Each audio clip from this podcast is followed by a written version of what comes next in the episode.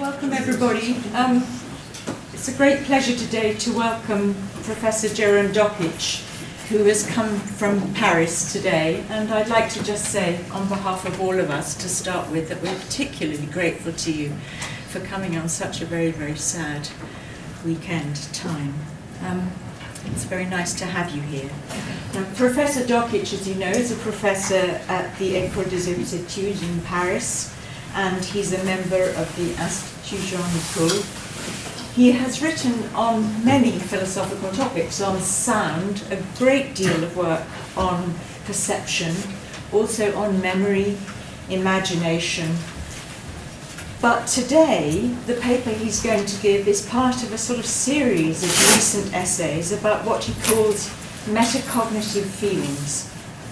And the title of his paper today is Aesthetic Experience as Metacognitive Feeling.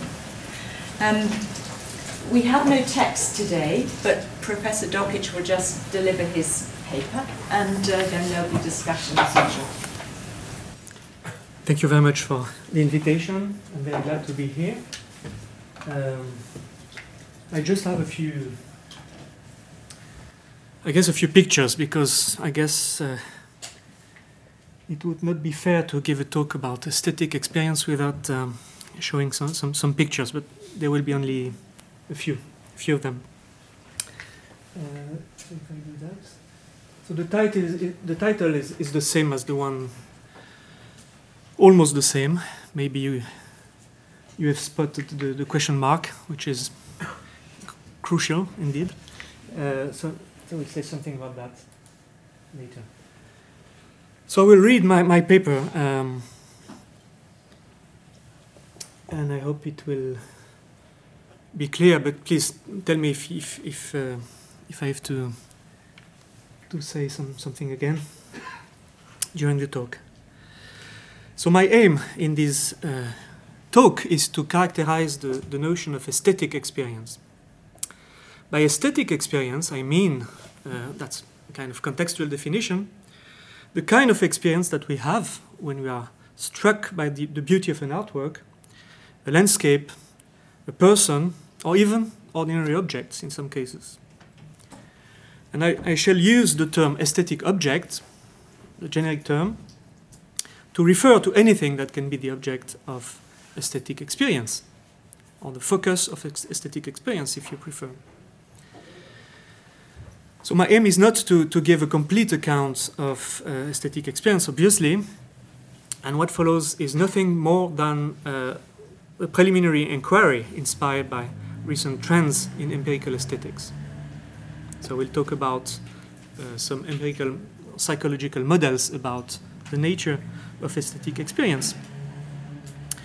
I surmise that a fuller account uh, should be essentially interdisciplinary, involving philosophy but also empirical aesthetics, and I think the social sciences at large. But here it will be really a, a very focused uh, inquiry. At least some of our aesthetic judgments are experiential in the sense that they seem to derive directly from experience rather than theory or reasoning. And here's a quotation by an art critic, Herbert Read. So writes, I quote, I don't believe that a person with real sensibility ever stands before a picture and after a long process of analysis pronounces himself pleased we either like it at first sight or not, not at all. Here, Read refers to judgments of liking, but his claim can be extended to explicit aesthetic judgments, including judgments of beauty. That painting is beautiful. The point is that at least some of these judgments are psychologically spontaneous, in the sense that we seem to form them just on the basis of what we perceive and know about the aesthetic object without having the impression of drawing a conclusion from a set of premises. So if Herbert Read is, is right, so maybe we can we don't have to reason to find, for instance, the following uh, painting uh, beautiful, and the next painting not beautiful. So maybe, as Herbert Read uh, says, we either like it at first sight or not at all. Maybe we can like this. Maybe some of you will like this kind of painting, which comes from the Museum of Bad Art. Or maybe if you if you have a picture like, like that. so maybe we, we don't like this at first sight, but but if we know more about uh, the way Jeff Koons uh, uh, works, for instance, the fact that he he uses uh, uh, craftspeople and, and so on and so forth, might in fact lead you to form a positive aesthetic judgment about the artwork. So maybe Read is not entirely right that uh, it's a kind of immediacy, uh, that aesthetic experience is immediate in, in, in this sense. Anyway, the question I'm interested in concerns the nature of the experience that gives rise to spontaneous uh, aesthetic judgments. So, assuming that there are aesthetic experiences in addition to aesthetic judgments, uh, so I will make this assumption. Uh, some of you might uh, reject the assumption, but I will work from the, this assumption that there are aesthetic experiences and not merely aesthetic judgments. I think that three uh, very general theoretical models of aesthetic experience can be uh, distinguished. And again, with very broad uh, strokes. So the first model may be called the, perceptual model because it relies on an analogy with sensory perception. On this model, aesthetic experience is an intentional attitude whose content involves some aesthetic property or value. So, aesthetic experience is about some aesthetic property or value, some aesthetic state of affairs. Spontaneous aesthetic judgments such as this sculpture is marvelous, for instance, can then be conceived as endorsing the aesthetic contents of the underlying aesthetic experiences, just as ordinary perceptual judgments, this flower is odorous, endorse the contents of perceptual experiences. So the first model is committed to the existence of aesthetic appearances, which play an evidential role with respect to aesthetic judgments. Aesthetic experiences have intentional objects, such as artworks, that appear beautiful, graceful, and so on to us, and constitute evidence for the aesthetic judgments.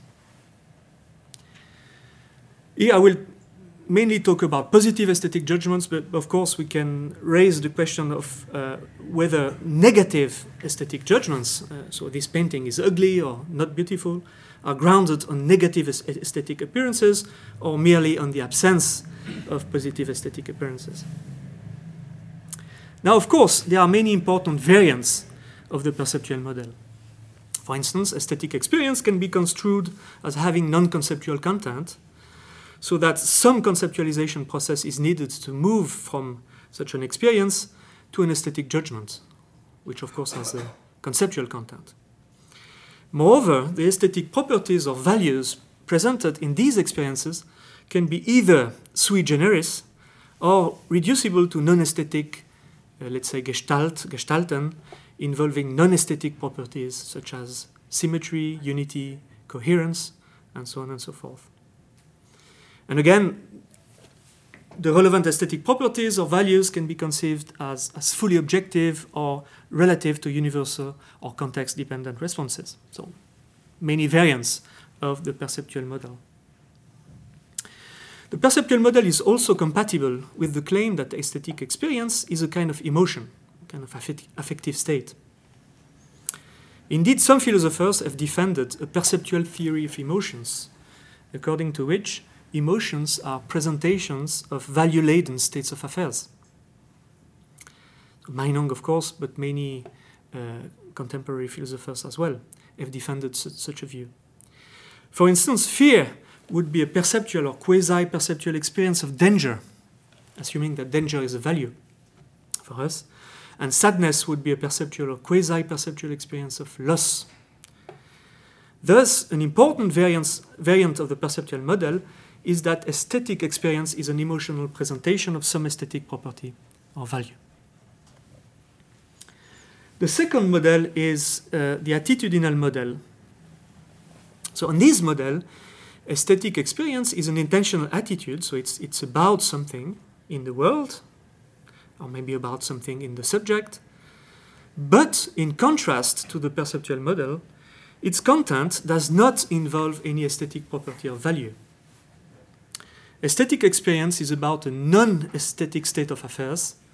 For instance, the, the, the mere presence of uh, a painting, say, say Guernica, in front of us, but it is still a sui generis attitude. It's still a specific mental state uh, or a, single attitude which, uh, which is specific or at least typical to the uh, aesthetic domain. So, what does it mean to say that they are specifically or, or, typically aesthetic attitudes if the contents of these attitudes are not themselves uh, aesthetic? A relatively weak answer is that aesthetic attitudes have a characteristic phenomenological profile. What it is like to have an aesthetic experience is quite different from what it is like to have any other kind of experience. This answer is silent about the existence of aesthetic properties or values. A more ambitious answer, answer, is that it is appropriate to have an aesthetic attitude only if its object, object exemplifies some aesthetic property or value, whether objective or not. In other words, an, an aesthetic attitude has intrinsic correctness conditions that involve some aesthetic property or value, even if the latter does not figure in the contents of the attitude. An important variant of the attitudinal model along these lines is an application of what Julien Deonna and Fabrice Teroni, two Swiss uh, philosophers, call the attitudinal theory of emotions. So, in their view, emotions are intrinsically related to values, but not at the level of their contents. Different types of emotions can have the same content. For instance, what frightens Mary say a small dog in the vicinity, can be what Sam is amused by. The very same state of affairs, which is the object of both fear and amusement, um, is of course uh, uh, something which is value free. The mere presence of a dog in the vicinity is not something which is value laden. However, emotions are correct on this view only if their objects actually exemplify some value. Danger in the case of fear, loss in the case of sadness, some comical value in the case of amusement. Now, su su suppose we apply Deonna and Teroni's accounts to the aesthetic domain. aesthetic attitudes would have aesthetic properties or values are their formal object, so to speak, namely as what their intentional object must exemplify if the attitudes are to be appropriate or correct. So it's appropriate to have a, a positive uh, aesthetic experience only uh, in the presence of a beautiful painting, for instance. Is the attitudinal model committed to the existence of aesthetic appearances? Well, at least the relationship between aesthetic experience and aesthetic judgment can't be evidential as in the perceptual model. Aesthetic judgments on the attitudinal model uh, don't merely endorse the contents of aesthetic experiences, which are value free, as observed uh, uh, earlier. So they go beyond these contents by relating them to more or less specific aesthetic values and properties. On Deonna and Teroni's view, I quote, it's in virtue of their phenomenology that emotions relate to evaluative, evaluative properties. End of quotation. Thus, aesthetic judgments could be sensitive to the overall phenomenal character of aesthetic experiences, even though only part of this character is determined by the contents of these experiences. So, uh, some stories to be told about the transition from aesthetic experience to uh, aesthetic judgment on the uh, attitudinal model. The third model is the uh, what I call the adverbialist model. It is, in comparison uh, with the other two models, probably underdeveloped in the literature. Interestingly, though, uh, Sabine Döring attributes an adverbialist view of emotions to uh, the, the Austrian uh, writer Robert Musil. To experience fear, for instance, would be to view the world fearsomely. More precisely, Musil, according to Döring's interpretation, conceived of emotion, I quote, as gestalt qualities of a specific kind, that is, as higher order phenomena that are extended in time and dynamically structured according to certain gestalt principles. So, in this view, an emotion such as fear is not a separate or autonomous attitude, but it is an emotional way of organizing or combining a constellation of various other attitudes, including beliefs and desires. So I quote Döring again, uh, which is not to say that the subject's worldview is fearsome, but that his first order thoughts, perception, and so on are organized into the gestalt, which is the second order emotion, thereby shaping the subject's worldview in terms of the val- valences that things have for him. And that is, to focus on the subject's view on the features that, taken together as a whole, make things appear fearsome, shameful, disgust- disgusting, etc., to him. End of quotation. As noted by Döring, a consequence of Musil's view is that emotions are not intentional attitudes. I quote again emotions don't have an intentionality sui generis, but so to speak, borrow their intentionality from the components which constitute them as gestalt uh, qualities.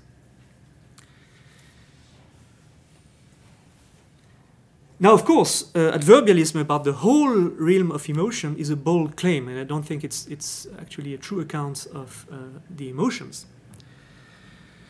Perhaps it only applies to some types of emotions, like maybe love. Maybe love is not a separate emotion, but some way of organizing um, various kinds of attitudes, including emotions. Um, and also, one might want to defend adverbialism, adverbialism more relevantly to, to my purposes here, to the specific case of to, to defend adver adverbialism, sorry, in the specific case of aesthetic experience. So if there's a variant of the adverbialist model states that aesthetic experience is not itself intentional, it's not about anything, but it is best conceived as, as a specific and perhaps affective way of organizing non aesthetic attitudes. What these non aesthetic attitudes are is up to examination, but in many cases, of course, they will include at least the perceptual experience of the, the aesthetic object. Depending on the context, they might also include various positively and negatively valenced affective states, which need not themselves be analyzed along adverbialist lines. An important issue about the adverbialist model is the relationship between aesthetic experience and aesthetic judgment. This relationship can't be evidential as in the perceptual model, since aesthetic experience is not about any aesthetic appearance. It can't be conceived as in the attitudin- attitudinal model either. If aesthetic experience lacks intentionality, it can't have intrinsic correctness conditions. Aesthetic judgments might still reflect the subject's sensitivity to a specific phenomenological profile associated with the aesthetic way of organizing various other attitudes.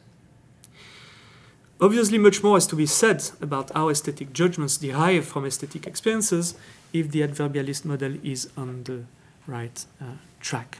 Okay, so we have these three models again. Um, so on the first two models, aesthetic experience is an intentional attitude. It's, it's an attitude towards some state of affairs. According to the perceptual model, it's towards an aesthetic uh, state of affairs. It's not the case for the second model. But then we have a third model, again with broad strokes, uh, which um, pictures aesthetic experience as not it's itself an intentional state, but as a way of combining other kinds of uh, attitudes.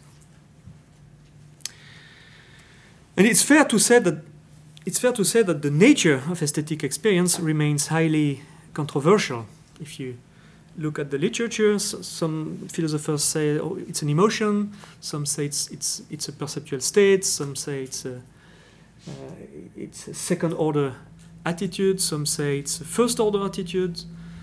Some say it, it requires meta representational skills. I mean, the ability to form representations about uh, other representations, and so on and so forth.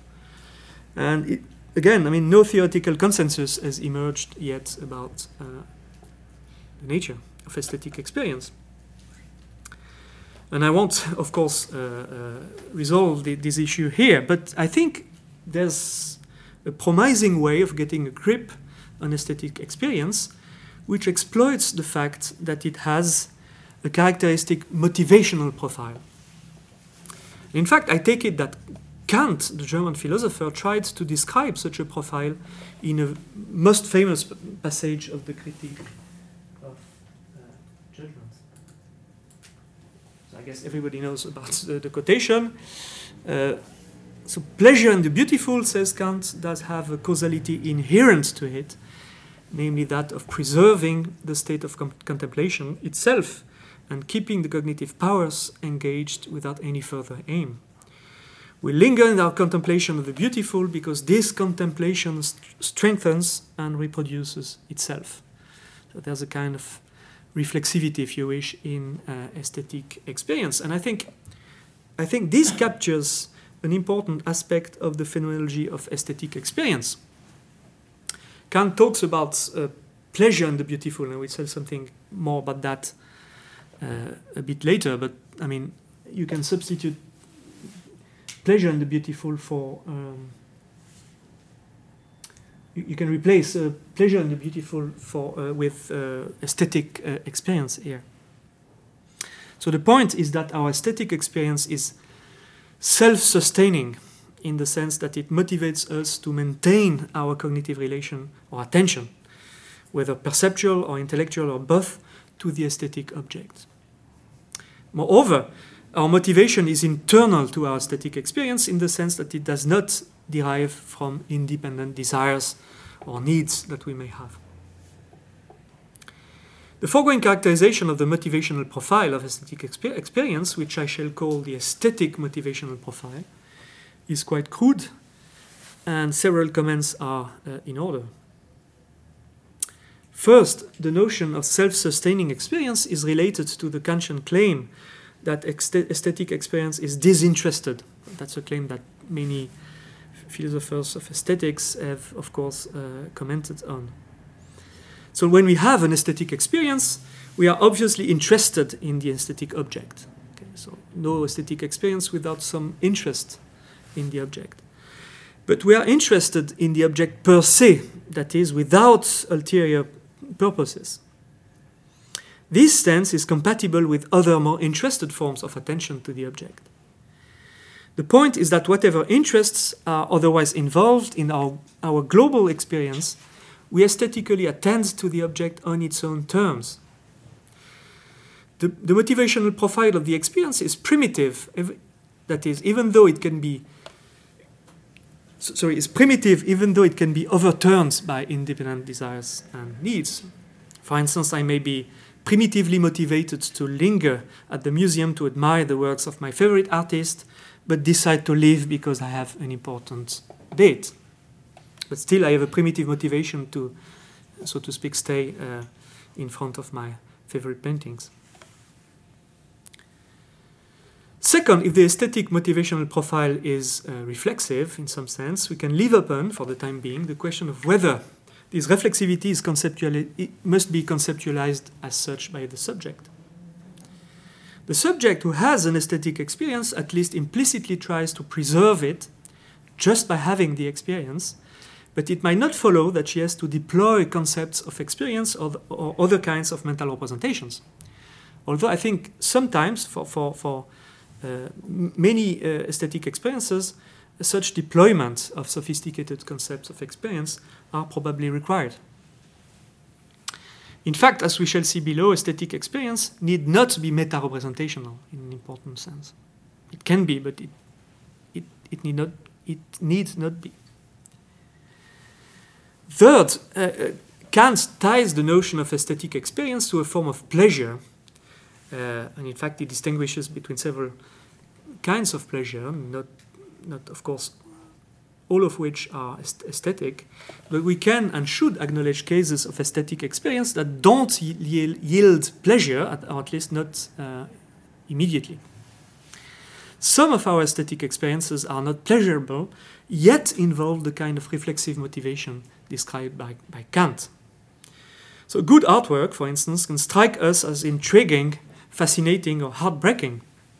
In general, negative emotions are very often among the most important components of our aesthetic experience, and at least some of them don't seem to be pseudo emotions, for instance, quasi emotions in uh, uh, Walton's uh, sense.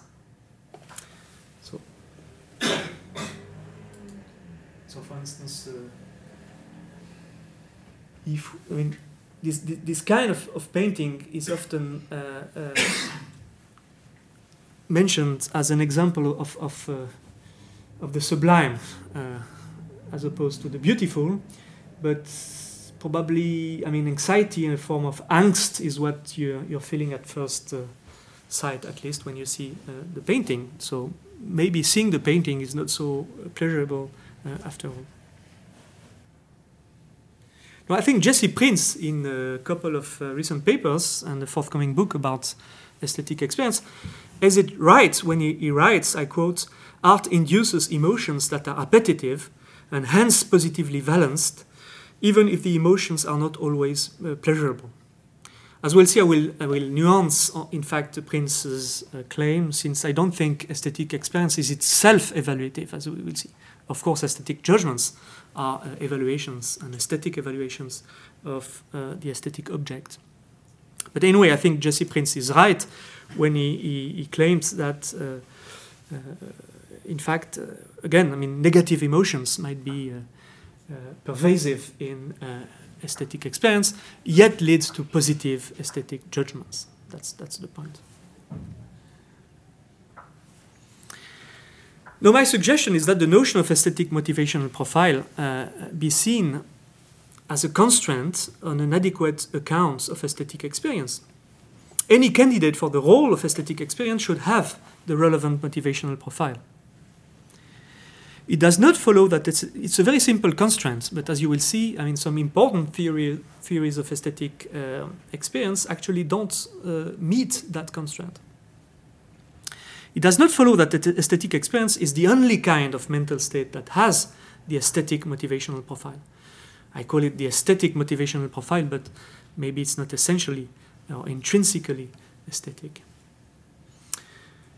To take a very down to earth example, maybe the dynamic experience, which, co- which consists in desiring peanuts or wanting peanuts and eat, eating them, is also self sustaining, given that uh, it's unfolding in time typically give rise to more uh, desire to eat uh, peanuts. So there's something self sustaining in the experience of uh, wanting and eating peanuts. Romantic love might also have an aesthetic motivational profile, as when someone lingers in the eyes of her or his uh, beloved, but it's not obvious that love is an aesthetic emotion. I'll come back to this point uh, at the end of the talk, if I have time. In what follows, I, sh- uh, uh, I, would like to examine the claim that the aesthetic motivational profile can be explained in terms of epistemic feelings and emotions. That is, uh, feelings and emotions uh, having to do with uh, uh, knowledge, uncertainty, familiarity, confusion, and so on and so forth.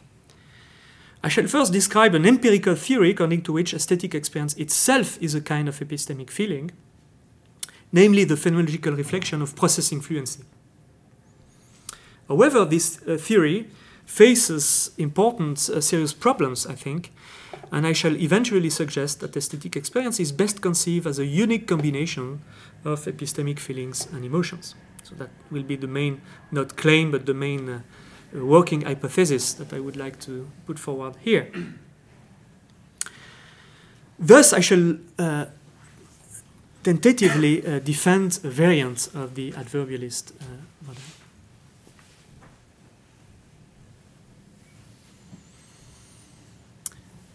An influential empirical account of aesthetic experience is the so called processing fluency uh, theory.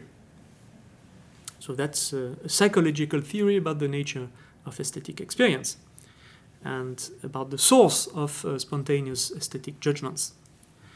So, in this uh, theory, aesthetic experience is a metacognitive feeling that reflects processing fluency, which means processing ease, the ease with which uh, some stimulus is processed by the brain, low effort at the level of the brain uh, dynamics, if you wish, and high speed.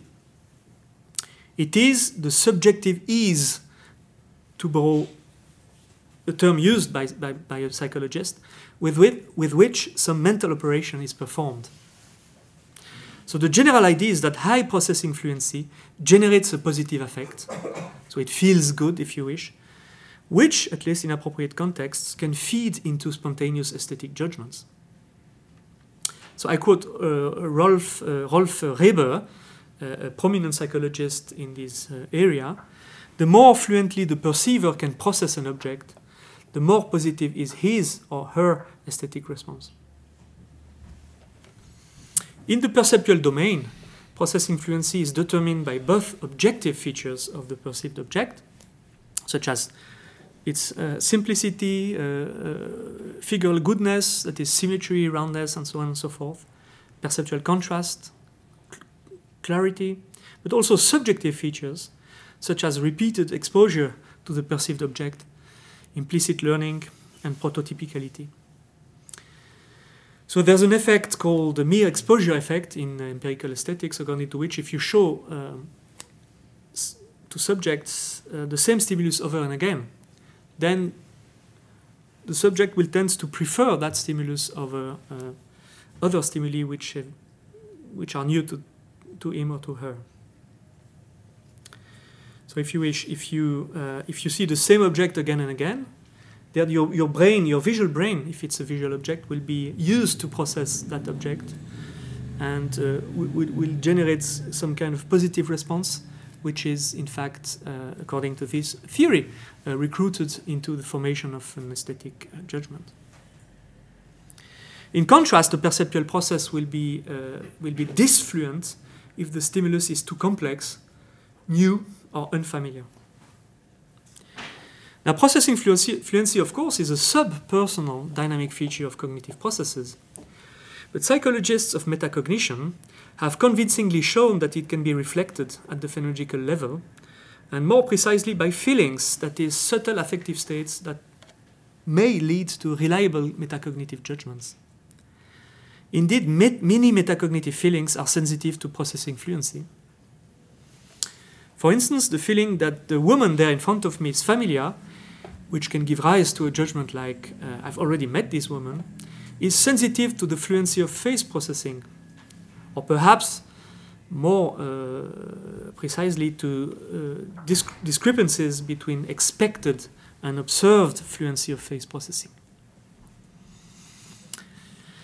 Similarly, the, visual, the feeling of visual confidence, which can give rise to a judgment like, I'm pretty sure I've seen a cardinal in this tree, is sensitive to the fluency of the relevant visual recognitional process. So we don't have access, uh, conscious access to uh, fluency, which is a subpersonal dynamic features, but uh, fluency can cause uh, feelings at the, the personal level, feelings that are then exploited in the formation of uh, judgments, including metacognitive judgments. Now, the processing fluency theory may be seen as an instance of the attitudinal model. In contrast to the perceptual model, aesthetic experience is not about an aesthetic state of affairs. The feeling of fluency is caused by non aesthetic properties, whether objective or subjective, as we saw. The feeling of fluency is aesthetically relevant at the level of its psychological modes and maybe at the level of phenomenology plus context, let's say. In contrast to adverbialist model, aesthetic experience is depicted as a single attitude namely a sp- specific metacognitive feeling. We, might, we may call it the feeling of fluency. Whether that feeling has intrinsic correctness conditions is a philosophical issue that, that has not much interested psychologists. Some of them have nevertheless insisted that whether feelings of fluency give rise to aesthetic judgments heavily depends on the context. Okay, so the, the link between aesthetic experience, the feeling of fluency, and uh, positive aesthetic judgment can be broken very easily uh, uh, by, by, by, the psychologist, but also uh, in real life. And this is not congenial to the claim that they have intrinsic rather than intrinsic aesthetic correctness conditions. But it's still an instance of the attitudinal model, if you wish, because we have a single state, a single feeling, which is supposed to feed into uh, positive aesthetic judgments. Now we've already anticipated a natural objection to the processing fluency theory, namely that artists often select artworks that elicit processing disfluency by exhibiting complexity, unfamiliarity, alienation, disharmony, imbalance, indeterminacy, uncertainty, and so on and so forth. So again, some some disgusting uh, artworks, for instance, or uh, some kind of display which, in fact, uh, makes us a bit dizzy when we. That that's in fact a dynamic when you move relative to uh, Soto sculptures, and I mean eyes just vibrate in a kind of strange uh, way. So it's it's it's not fluency of visual processing, but it's it's disfluency in all these cases. And indeed, studies involving ex exposure to, to real art artworks rather than artificial stimuli, stimuli show that pref preferences can also increase with complexity rather than simplicity. Now, Nicolas uh, Bullot and Rolf Reber have uh, recently tried to defend the processing fluency theory against this, this objection. The objection that this fluency is, is actually uh, uh, very often selected by uh, artists. And they, they, have done so by drawing a distinction between perceptual and conceptual processing fluency.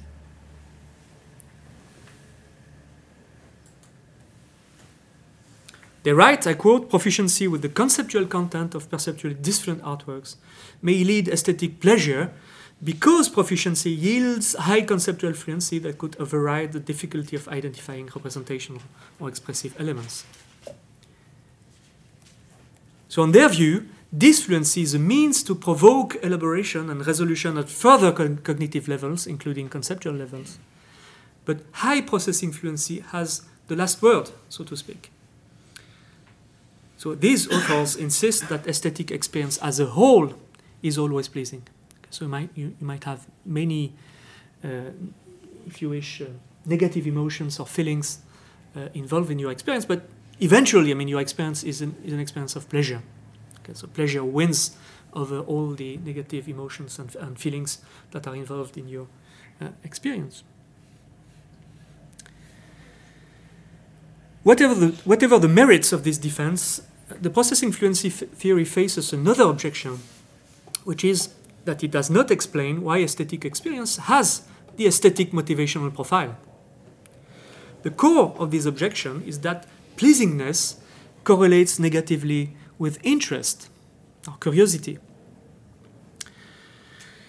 When the processing of an object becomes fluent, our interest for the object de decreases, so the object becomes boring mutatis mutandis. What is familiar belongs to the background and does not attract normally our attention. Familiarization is the cognitive process that makes initially salient objects fade into the background. We are interested in new objects or new aspects of the object that we perceive, that is, objects that are unfamiliar to us, at least in some respects, and given our expectations. So pleasingness by itself, at least to the extent that it corresponds to high processing fluency, can't motivate us to maintain our attention to the aesthetic object. It's a very simple objection, but I think it's, it's, uh, it's valid. Now, even if the processing fluency theory is wrong-headed, the hypothesis that aesthetic experience is sensitive to the fluency of the underlying cognitive processes might still be worth exploring. Intuitively, aesthetic experience often, if not always, involve epistemic feelings and emotions, including familiarity, interest, surprise, and confusion. Different epistemic feelings result from different subpersonal appraisal mechanisms, according to the best empirical models we have of these feelings. More precisely, the relevant mechanisms are what psychologists call coping potential appraisal. They entail evaluating whether one has the abilities and resources to manage a demand, to quote uh, Paul Silvia, a psychologist who has uh, much uh, worked on uh, curiosity and interest. For instance, interesting, interesting things are appraised as both new and understandable, something which is worth exploring, while confusion results from appraising the object as both new but hard to understand. Coping potential appraisals are very often a function of the fluency or disfluency of the relevant cognitive processes. Arguably, aesthetic experience can't be identified with a single type of epistemic feeling. It is not the feeling of familiarity, at least if the latter correlates negatively with interest. So, as observed earlier, we are not primitively motivated to continue to attend to familiar objects. Aesthetic experience can't be identified with the feeling of interest either. Aesthetic objects are interesting, of course, but it's not obvious that the feeling of interest itself can have the aesthetic motivational profile. In fact, we are primitively motivated, motivated to resolve the tension due to uncertainty inherent to the perception of unfamiliar objects. So neither merely pleasing nor merely interesting objects are apt to cause an experience that is self-sustaining in the relevant sense. Although each type of feeling or emotion should be examined in some details, we should be open to the possibility that aesthetic experience can't be identified with a single type of affective state. Still, it might involve or be constituted by a unique combination of different types of epistemic feelings. Following Daniel uh, Berlyne's uh, seminal work, uh, Paul Silvia suggests that our aesthetic judgments are sensitive to or reflect two independent and uh, antagonist uh, variables corresponding to pleasingness and interestingness. While pleasingness corresponds to fluency, interestingness is correlated with disfluency or informational incongruity. Disfluency can be due to complexity, novelty, unfamiliarity, or uncertainty con concerning the object. In contrast to the processing fluency theory, the dual aspect theory uh, explains uh, why some artists systematically, even if not self-consciously, exploit these fluent uh, objects. So the, the, dual aspect theory is the theory according to which uh, there are uh, antagonist epistemic feelings involved in our aesthetic experience. Of course, what remains to be explained is how exactly aesthetic judgments correlate with pleasingness and interestingness. For instance, is a good artwork both pleasing and interesting, only under different aspects? What's the right uh, balance of fluency and disfluency that is supposed to give rise to a positive aesthetic judgment? At this point, the notion of aesthetic motivational profile may be helpful as a way of uh, uh, accounting for the notion of aesthetic experience. A good aesthetic object should present both familiar and novel aspects, but in a way which explains what, why we are primitively motivated to continue to attend to it. A, a, crucial aspect of aesthetic experience is that we remain interested in the aesthetic object despite the inevitable process of familiarization induced by its very consideration. A good artwork, for instance, is one which resists familiarization Familiarization with the aesthetic object does not extinguish interest in it. Resistance to familiarization can have several sources. The familiarization process could reveal further aspects of the aesthetic objects that are less familiar and raise our interest again. Another possibility is that the familiarization process is partial because the aesthetic object is familiar in some respects only. So, so it can't be uh, wholly familiarized, so to speak. As soon as familiarity and interest are independent variables, psychologically speaking, for instance, they can correspond to different sets of expectations, many combinations are, are possible. Thus, what I think is a plausible view is that an aesthetic motivational profile can arise from a suit- suitable dynamic combination of familiarity and novelty, or at the phenological level, pleasure and interest. More precisely, we can now operationalize the notion of aesthetic experience as whatever combination of pleasure and interest gives rise to the aesthetic motivational profile. This is what I would like to offer as a working hypothesis for philosophical and empirical aesthetics. On the dual aspect theory, positive aesthetic judgment is compatible with unresolved cognitive, cognitive disfluency, even at the highest conceptual level.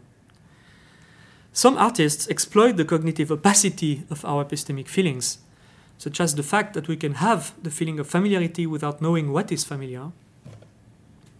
Think of the, the, the tip of the tongue uh, experience, for instance, in which you know that uh, the, answer, the, the answer is so, something is familiar, but you, you, don't know what is familiar. You, you're looking for the answer to a question, for instance, or the name of a person in front of you. And you can have the feeling of incongruity without knowing what's wrong and should be corrected. Okay. You feel that something is wrong, but it's not immediately clear to you what should be uh, corrected or changed, namely the world or uh, your uh, mental states. So consider, for instance, uh, a disfluent artwork such as uh, uh, Movement in Squares by Bridget Riley. So it is clearly visually disfluent. Okay? And of course, if uh, the theory of metacognitive feelings is right, uh, there is some kind of phenomenological reflection of this disfluency in the visual processing of the artwork. Now, we might feel an interesting tension between the relative simplicity of the depicted shapes, because after all, the shapes are relatively simple, and the visual mess that we experience. When the tension is resolved at the conceptual level, okay, so we are aware of the tension, we are aware that maybe the visual mess is uh, inside us is, is a product of our visual system rather than something which is uh, uh, an objective feature of the painting, then maybe the, the painting be, may become slightly uh, boring. But then we might still find some further interest in the thought that the painting invites us to reflect on our visual relationship to the world, and so on and so forth. Okay? So there's a kind of dynamic uh, loop between uh, familiarity and, uh, and uh, novelty, which might, for some of us at least, uh, leads to a positive aesthetic judgment about uh, that painting. Another example of, of low level tension which might initiate an aesthetic experience is uh, Serra's uh, monumental uh, sculptures, which are, uh, as you may know, slightly uh, tilted. So the spectator might feel some incongruity between the vertical orientation of the sculpture as seen, that is, visual verticality, and uh, verticality as experienced via the subject's vestibular system. So th there's a kind of tension between the two, uh, the visual processing and the vestibular processing, which might lead to some kind of feeling of anxiety or that something is, is wrong with the sculpture. For instance, the sculpture might look vertical but feel as if it, it's going to fall down. Okay? Or maybe the other way around in some circumstances. So this unusual tension is interesting and again might uh, lead to, might initiate an aesthetic experience.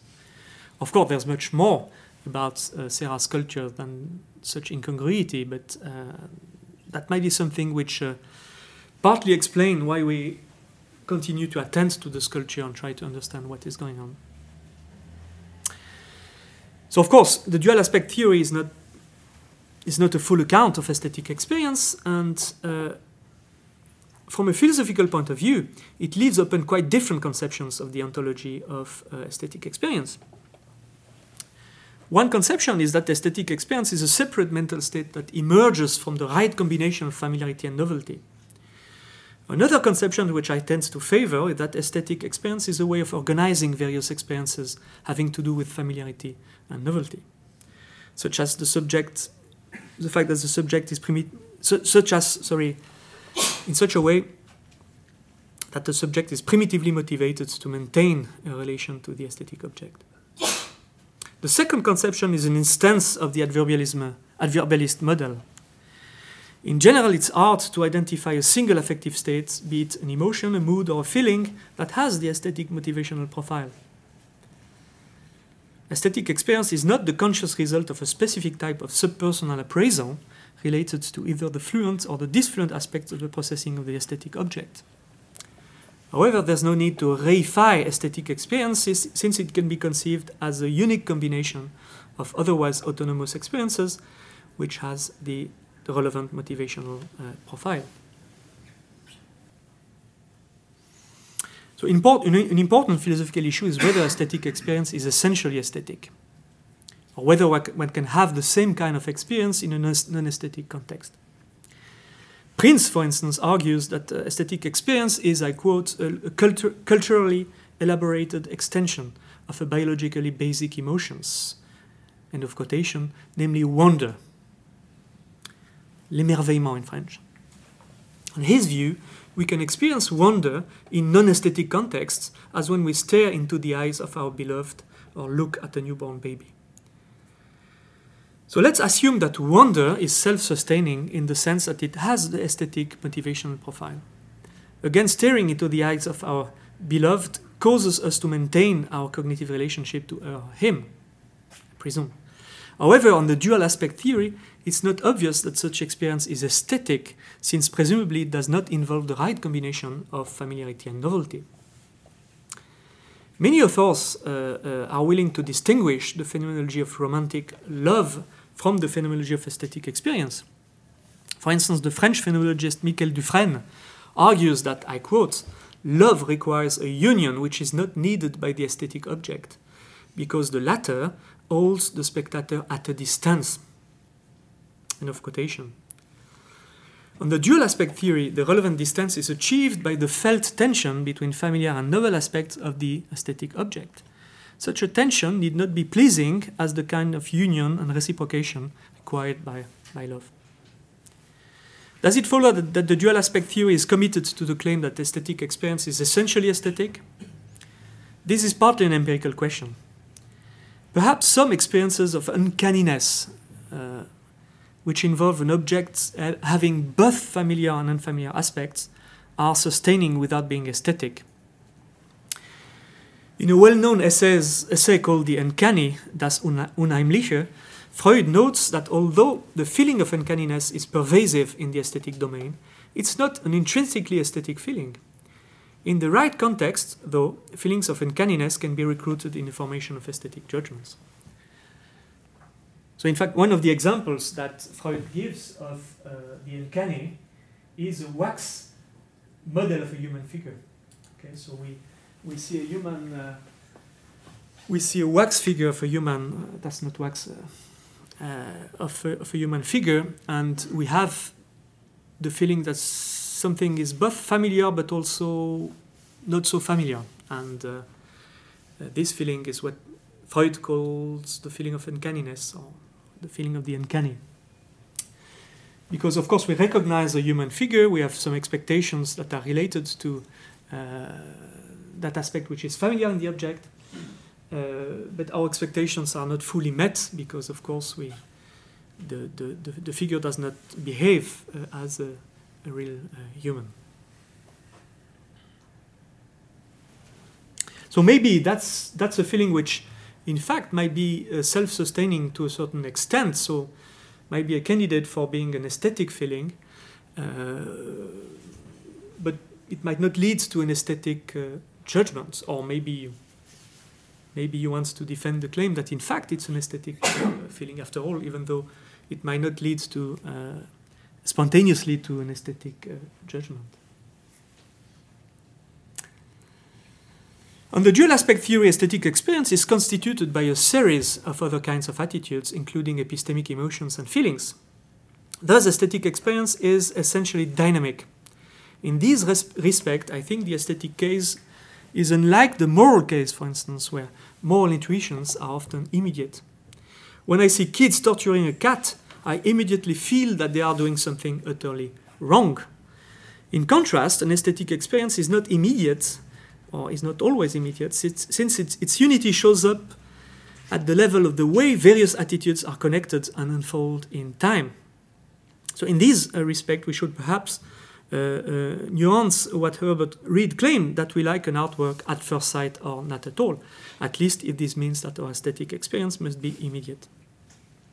And in fact, many philosophers and art critics, critics not Read, but other uh, critics often highlights the epistemic dynamics of aesthetic experience. It is just one, one, example, and I think I will. I'm almost uh, done.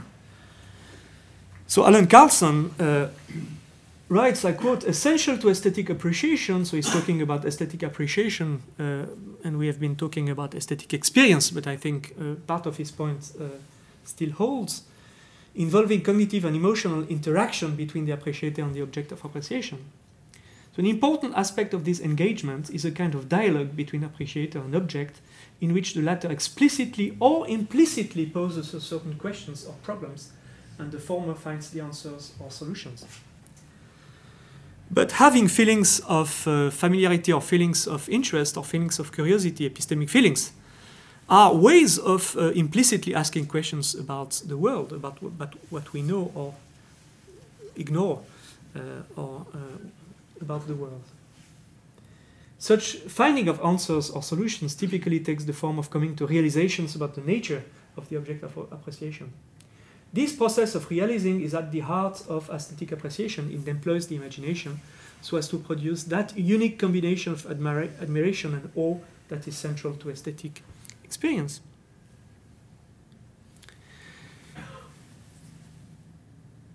Aesthetic experience takes time because it requires a dynamic interaction between the subject and the aesthetic object.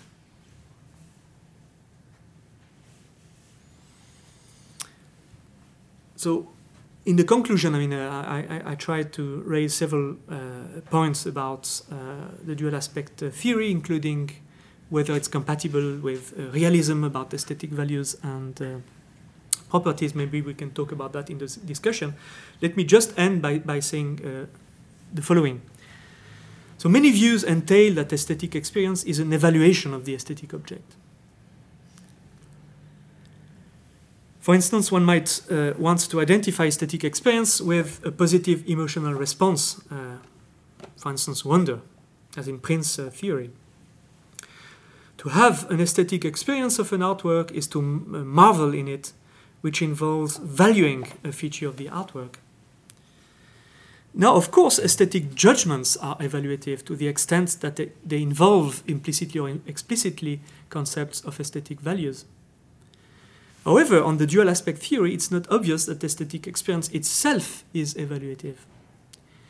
It typically involves many forms of appraisal and uh, uh, in, in, even conscious evaluations, but aesthetic experience as a whole is not based on an aesthetic appraisal.